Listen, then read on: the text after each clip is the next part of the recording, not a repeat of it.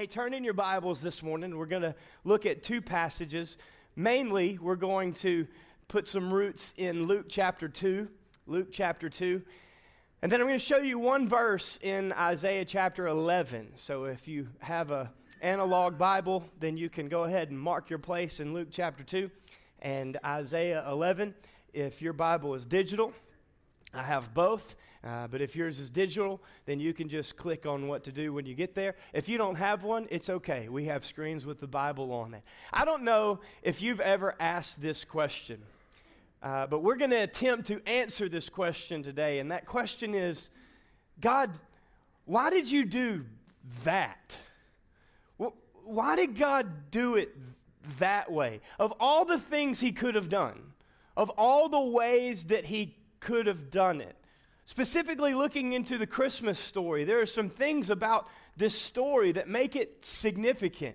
Why did God do it that way? I mean, He's infinite, He's all powerful, He's omniscient, He's omnipresent, so He knows everything and He can be anywhere at all times.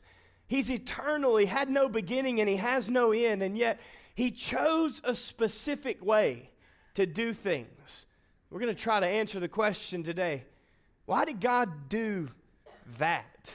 Luke chapter 2, verse 4, the Bible says Joseph also went up from the town of Nazareth in Galilee to Judea, to Bethlehem, the town of David, because he belonged to the house and the line of David. Remember, Joseph was the heir of the throne of Israel, and yet he was a carpenter in Galilee. Verse 5 He went there to register with Mary, who was pledged to be married to him, but was expecting a child. And just to make sure that we're all clear, that child was not his. If you're taking notes today, we have those on the back of your bulletin. We also have them at eunischurch.com slash notes. Point number one. There are times in our lives where God will pass over our humanity in order to reveal his divinity. God will pass over, pass over our, our flesh and our desires in order to reveal what he has and what he wants. See, Joseph was settled and Joseph was satisfied. Joseph was content within himself, but God didn't want Joseph to be settled or satisfied. God wanted Joseph to be anointed and sanctified. That's who God wanted Joseph to be. That was his desire. It wasn't to just continue on. Guys, it's just a crime, baby. It's okay. What are we for? Come on, stay with me for a second. It's okay. If you haven't had a crying baby in a long time, I hope you have one for Christmas and you remember. You remember what it's like to have to fight through that moment. Joseph was satisfied being a carpenter in Galilee. But God had intended for him to be a king in Jerusalem. What's the purpose? What's the point? Is that we've got to allow God to pass over the things that we want, the things that we were, in order to reveal to us who He is and who He created us to be. God knows what we've been through, God knows where we are. But I need to help somebody today. I want to make sure that you understand God knows where you're going. And He knows what you're going to need all along the way. See, when God put Jesus in the belly of Mary, He did not just see Jesus being conceived, He saw Jesus tied to the stump being beaten for our transgressions. When God put Jesus in the womb of the Virgin Mary, he did not just see the conception and incubation that would take place inside of the virgin. God saw Jesus carrying the cross up the hill of Golgotha. When Mary was consumed about her pregnancy and how the world would perceive it, God saw Mary at the foot of the cross as her son was paying the price once and for all man. God saw Mary when she had to not just receive her son in birth, but release her son in death. He saw her put him in that tomb and seal that stone. God saw what Mary did not know was going to come to pass. And at the end of it, Mary didn't just have something to hang on to. At the end of it all, Mary had someone to hang on to. God will pass over our humanity, our desires, and our hopes in order to reveal his divinity. Hebrews chapter 6, verse 19 says it this way We have this hope as an anchor for the soul, firm and secure. We have this hope as an anchor for our soul, firm and secure. Now, okay, when I'm talking about hope today, I'm not talking about like the I hope nobody sits in my seat when I get to church kind of hope. That, that's not what I'm saying. I'm not even talking about the I hope LSU kicks the tar out of Oklahoma next Saturday. Can I get an amen? I mean, it's just a, some of you may be an oh me, whichever one you fit into, I still hope it for me. But I kind of hope Jalen Hurts gets hurt. I'm just saying, I don't want him to get injured. I don't want him to get injured.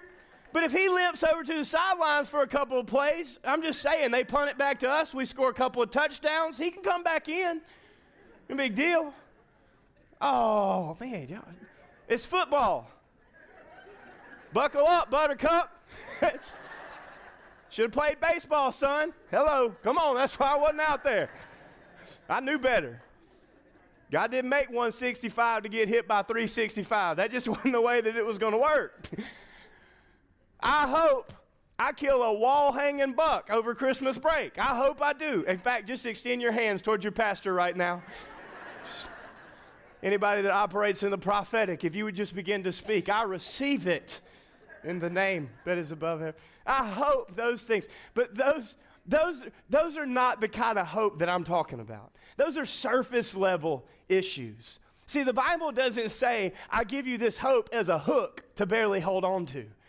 I give you this hope as an anchor. He's not just talking about a surface level issue. He's talking about the depths of your soul that other people can't even see. But when you have that hope as an anchor in Him, you can hang on not just to the anchor, but onto the one that is the anchor. My hope is an anchor for my soul. See, you thought you were suffering, you thought you were stagnating. You thought you were suffocating and you thought you were stuck, but God was stabilizing and God was sanctifying. God was passing over your humanity in order to begin to reveal His divinity. I'm going to answer a 35 year old question this morning. I'm going to help y'all out. Maybe you've heard this song. Mary, guys, she did not know. Just trying to help you. Mary didn't know. Because if, because, just go ahead, it's okay. Because if Mary would have known, then Mary would not have gone. See, if God began to tell you everything that He has for you, you'd avoid it. If Mary knew what was going to come to pass as she continued to be obedient, then she may have passed on what God had. But because she did not know, she learned how to trust God wherever He led her. She learned how to trust God, and she learned how to hope the hard way. See, God is not a messed up older brother. I was. God wasn't. So, like, when Kelsey was younger and she was my little sister and we were up in the treehouse and I climbed down and I was like, Kelsey, jump, I got you. I didn't mean it. So, like, when Kelsey jumped, I moved. And Kelsey didn't bite the dust, she bit her knee. Because when you hit the ground that hard, knees go. she was flexible too, y'all. I mean, her knees went over her head. She turtled. and then my stepdad gave me a revelation through a rod. Just saying. God, God is not a messed up older brother. That's, that's not how he is. God is a heavenly father. See, when I had our first child, we, when Megan had our first child, how that works is not. Anyways, so when Megan had our first child and, and she began to grow, we would go down the street to the park and, and, and she would play. And there was this moment where she was, she was hanging from the monkey bars. And I refused to grab her. I, I, I wanted her to know that she could trust me. And so she had her back to me, and I was right behind her. I mean, my hands were around her waist the whole time. I wasn't going to drop her. At least I didn't think I was. Okay? Not on purpose. And I'm saying, Adeline, it's okay. Let go. Let go. I've got you. Let, let go. I got you. And so when she, I don't know what they're doing. But apparently they're having fun. So praise God for kids being able to come to church and have a good time. I was glad when they said unto me, Let us go. I said, Adeline, come on. I got you. And Adeline let go. And I called her that time. What's the point? The point is that sometimes, would you please go over there and tell her to come up with some other kind of entertainment for those kids?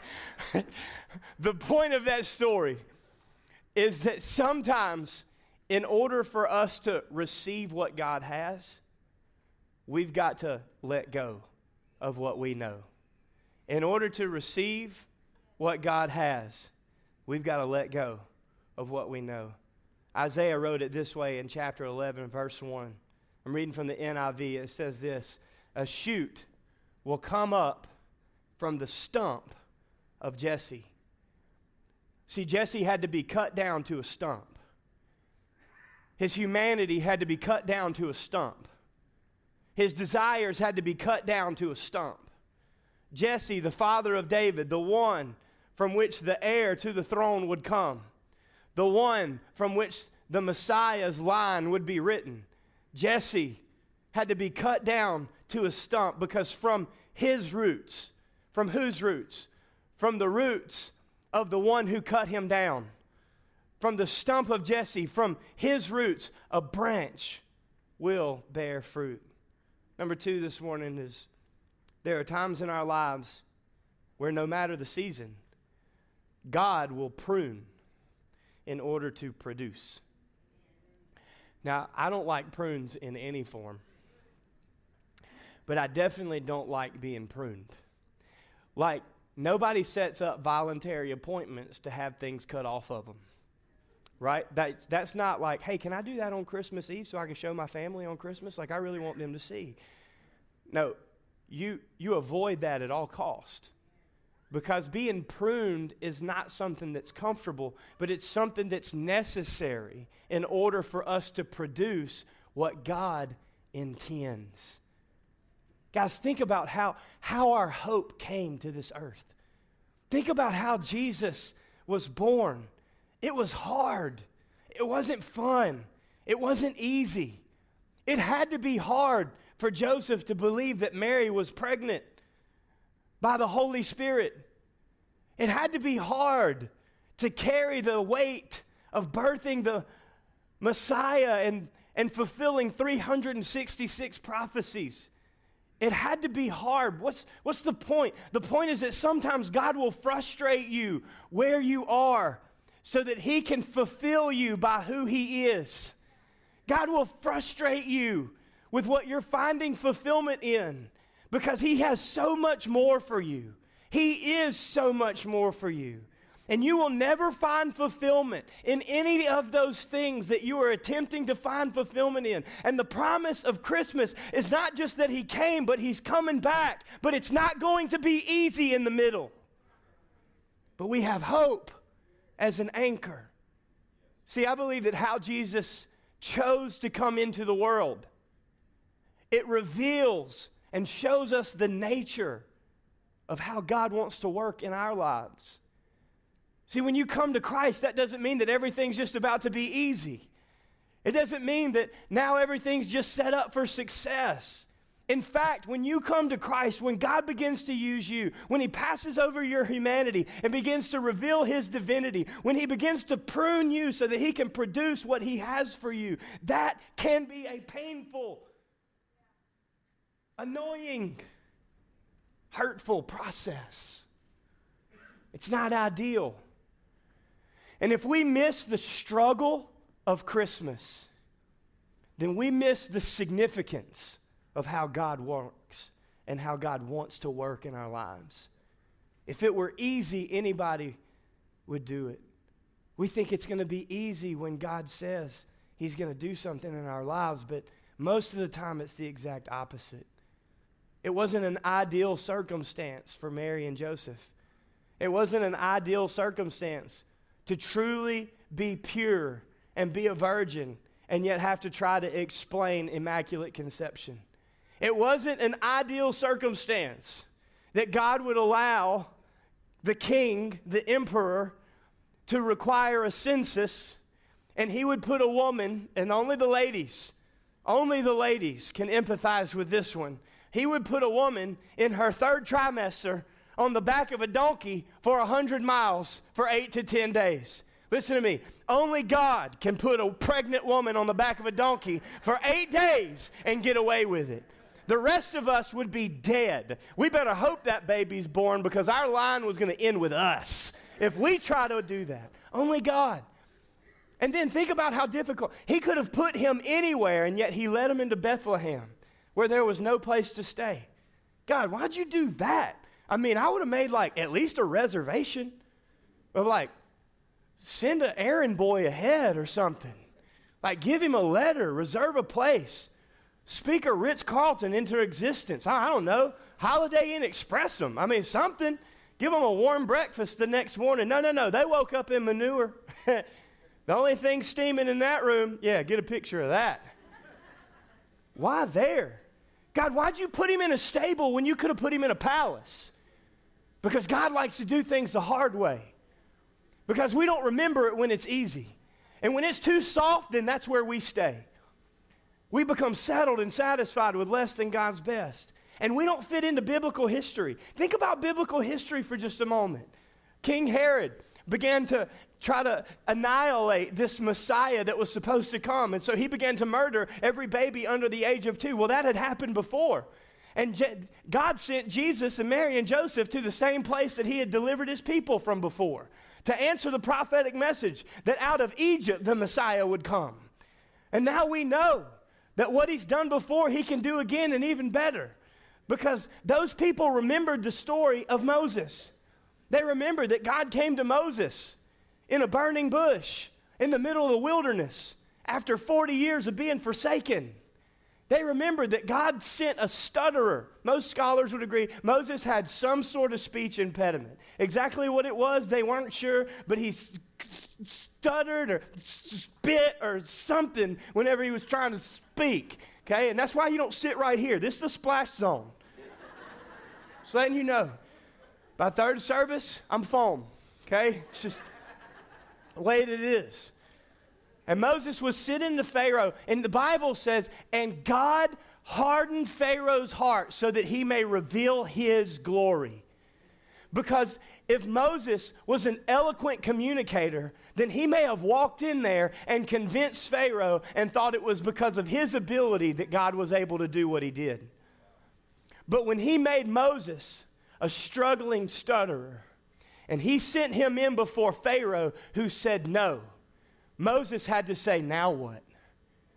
And he had to lean in and trust God, not in Moses' ability, but in God's. Not in what God had even given him the ability to do, but in the way that he was willing to be obedient, even when it didn't seem like he had the ability. Can you be obedient when you don't feel like you have the ability? because those are the places where God begins to truly reveal himself. Like David going up against Goliath. Now, I'm, I'm the oldest brother. My parents, my dad and my mom, they split when I was two. My mom remarried, my dad remarried, so all my brothers and sisters are half brothers and sisters. I'm the oldest of four, three half brothers and one half sister. I'm the oldest, I'm the biggest, I'm the strongest.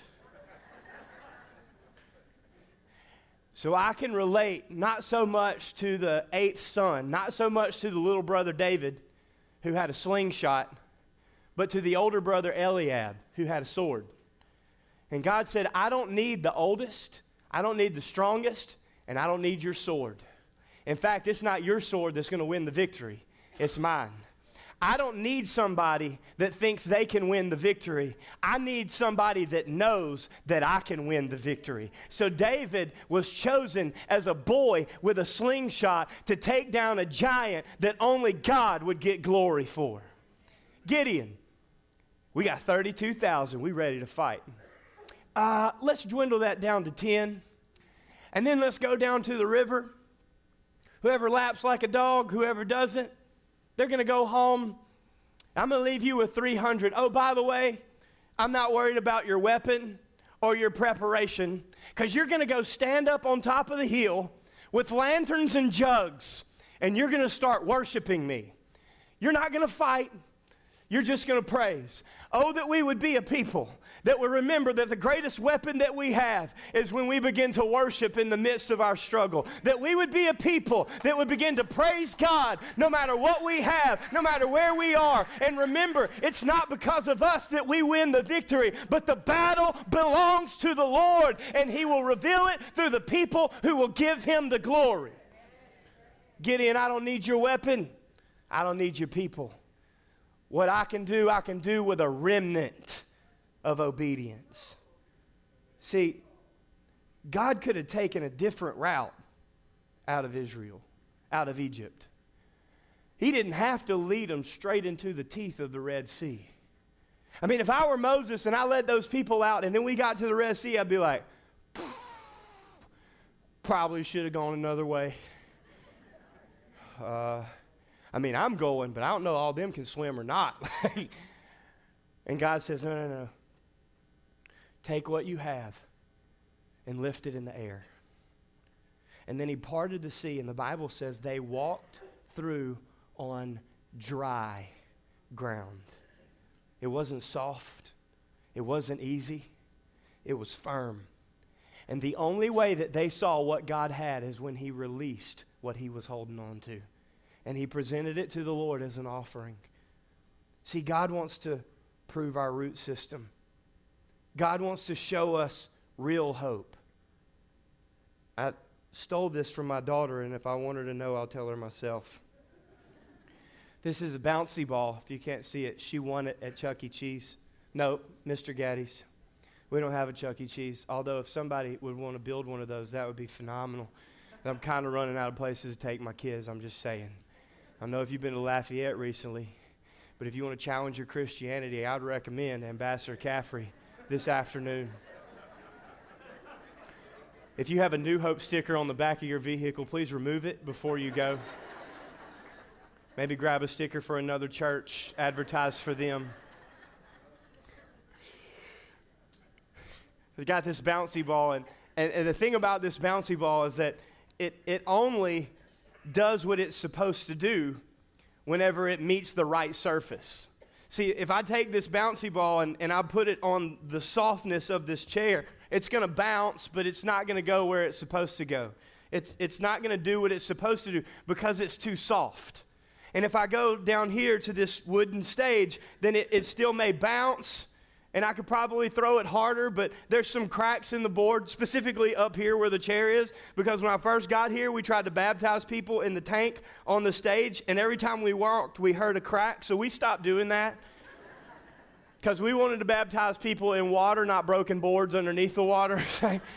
so, so now we do it. It wasn't anything like really exciting that we put it on a trailer in the student center. We just knew we could control that surface. but that ball, it, it just doesn't bounce as well on the wood in the cracks and all the things. And honestly, it doesn't really bounce as well on this carpet as it should. But the point is that when you get down to the hardest surface in the room, when you get down to this concrete, that ball, although I didn't throw it any harder, if I did, I didn't mean to, it still bounces higher. Why? Because the harder the bottom, the higher the bounce.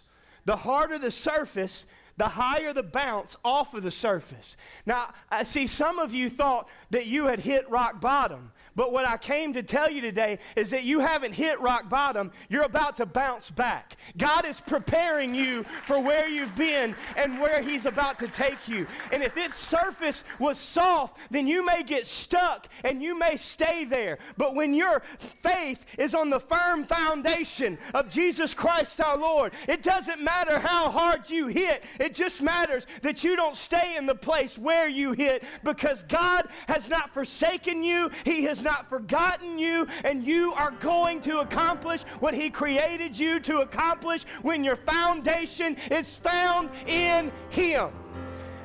That's the significance, the struggle of this story. Listen to this story. We read over it every year. It was like, oh, it's so beautiful. No, this thing was a struggle. Eight to 10 days. Somebody else's baby, no place to stay. Obedient all the way. Verse 13 of Luke chapter 2, the Bible says, suddenly. I'm believing for some of you to have a suddenly moment this Christmas.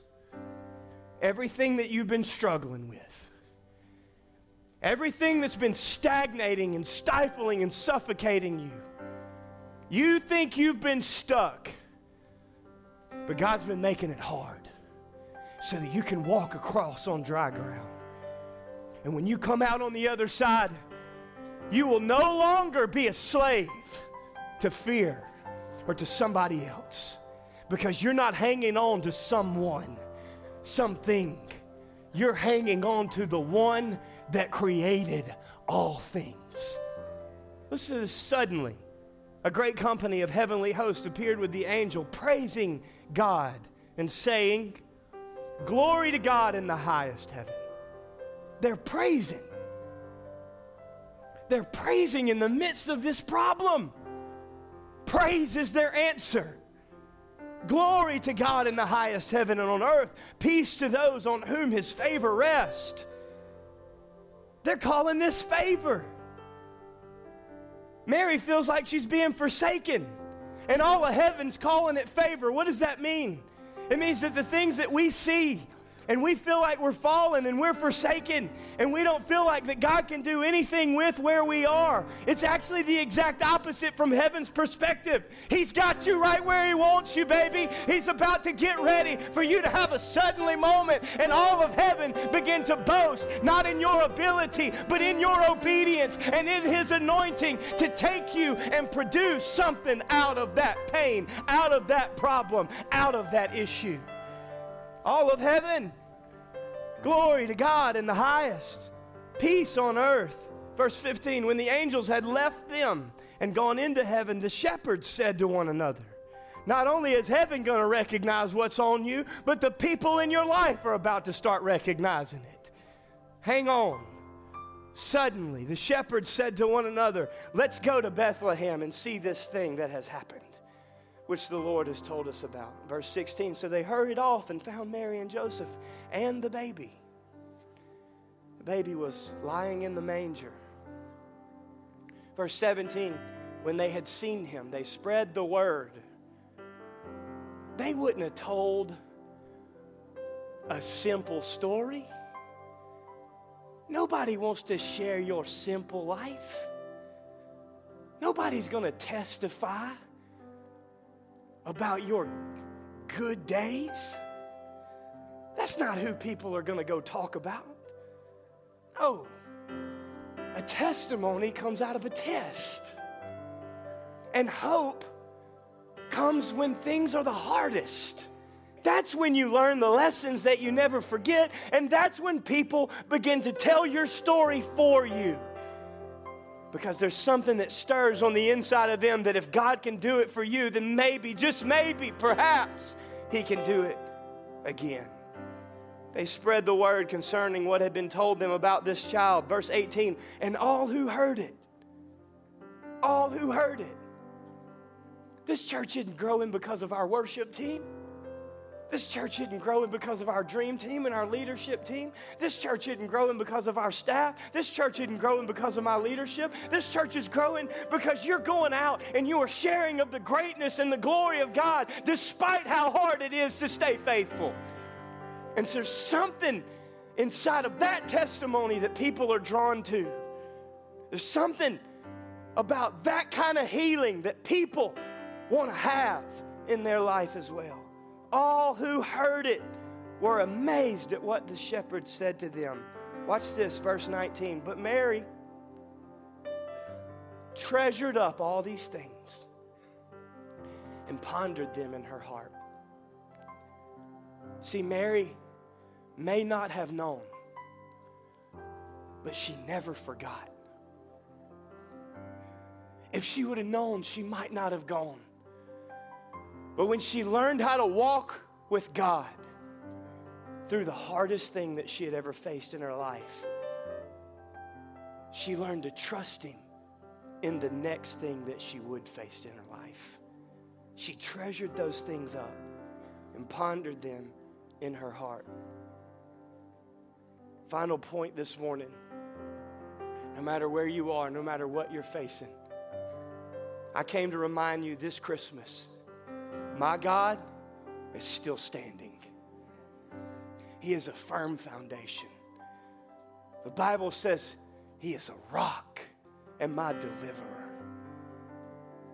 He is a fortress. My God is still standing. I don't put my hope in my bank account, my 401k, or my future. I don't put my hope in other people and other places. I put my hope in the one that is an anchor for my soul, firm and secure. Cut down to a stump, but a shoot comes forth. The root produces a branch that produces the fruit of why God had me. Your bank account can't handle your hope. Your friends can't handle your hope. Your family can't handle your hope. Your future can't handle your hope. You put your hope in Jesus because He is an anchor for your soul, firm and secure from now into forever. Because everything else that we put our hope in will pass away. But my God, hide your hope in Him. When God seems silent, when it seems like He's not responding, when you can't feel Him, when you don't even sense Him, that's where faith is built. My faith was built when God seemed silent. My faith was built when it didn't seem like I could claw my way out of the mud on my own. My faith was built when God put hope into the hardest thing that I ever went through. I don't make my faith subject to my feelings. I make my feelings subject to my faith. It's not always easy. Don't you put me on a platform I don't deserve. At the end of the day, I'm just a 35 year old husband and father. Faith in it as we make it, and we make it in Him. My hope does not have to know how, my hope just has to know who. Don't put your faith in a thing. Put your faith in the Creator of all things.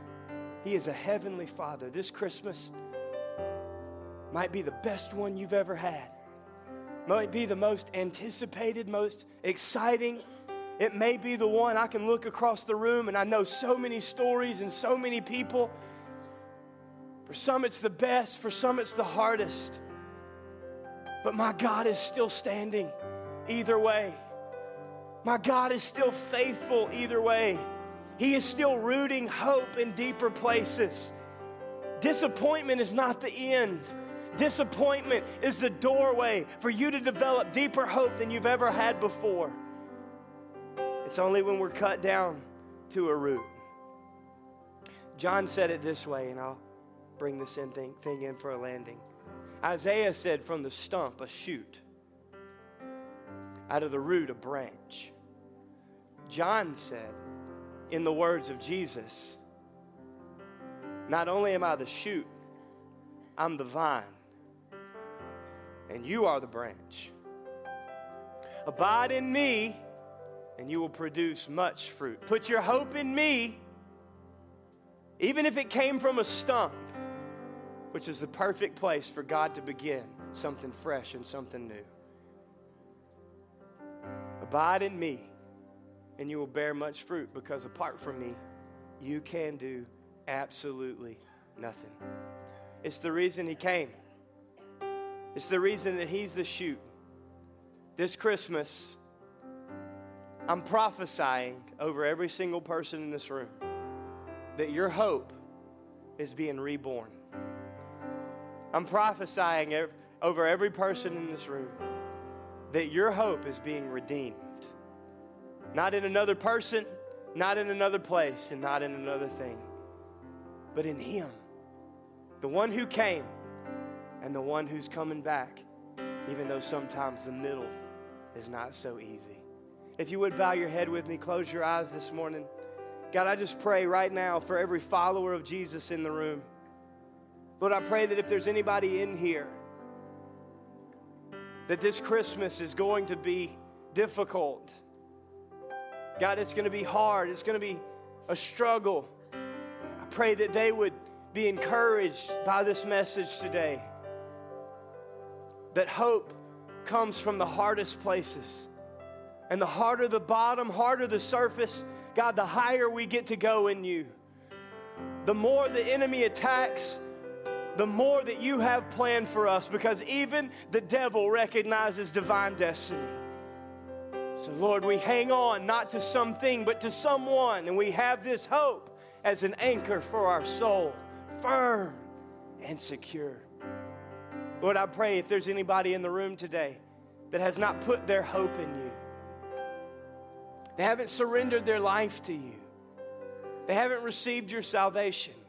God, maybe they have but they, for whatever reason, drifted away or stopped following you and stopped living for you. Lord, I pray that they would understand that the greatest gift they can give this Christmas is right now themselves. Lord, if there's anybody in here that doesn't know you, I pray right now that they would be willing to admit, believe, and confess.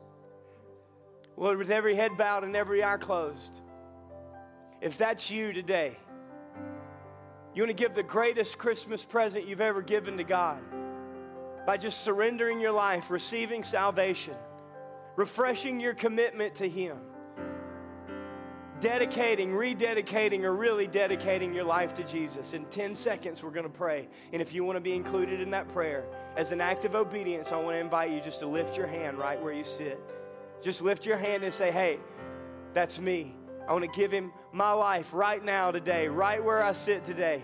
No longer do I want to wander through this life on my own. I want to give him my hope. I want to put my hope in Jesus. Faithful, firm, secure. Anybody else? Thank you. I see you. Lord, thank you for the hands that have been lifted. Lord, thank you for every follower of Jesus in this room. Thank you for the salvations the restorations that happened in 2019 that are happening right now. If you lifted your hand, even if you didn't, I want to invite you right where you sit to simply open your hands in your lap because it's your turn to receive. Just open your hands right into your lap as an act of obedience to God and release whatever it is that you've been hanging on to. Release the anxiety, the fear, the worry, the concern, the animosity. Just release it. And now, together, let's pray this prayer of confession. Church, I want you to help me. Every hand open, every heart ready to receive. Let's pray this prayer together. Jesus, forgive me where I gave up hope, where I put my hope in the wrong things, in the wrong people. Lord, take my life, take my hope. I put it in you. I surrender. This Christmas, I receive your salvation. I believe you gave your life so I could live. May I follow you with all my heart for the rest of my life. In Jesus' name.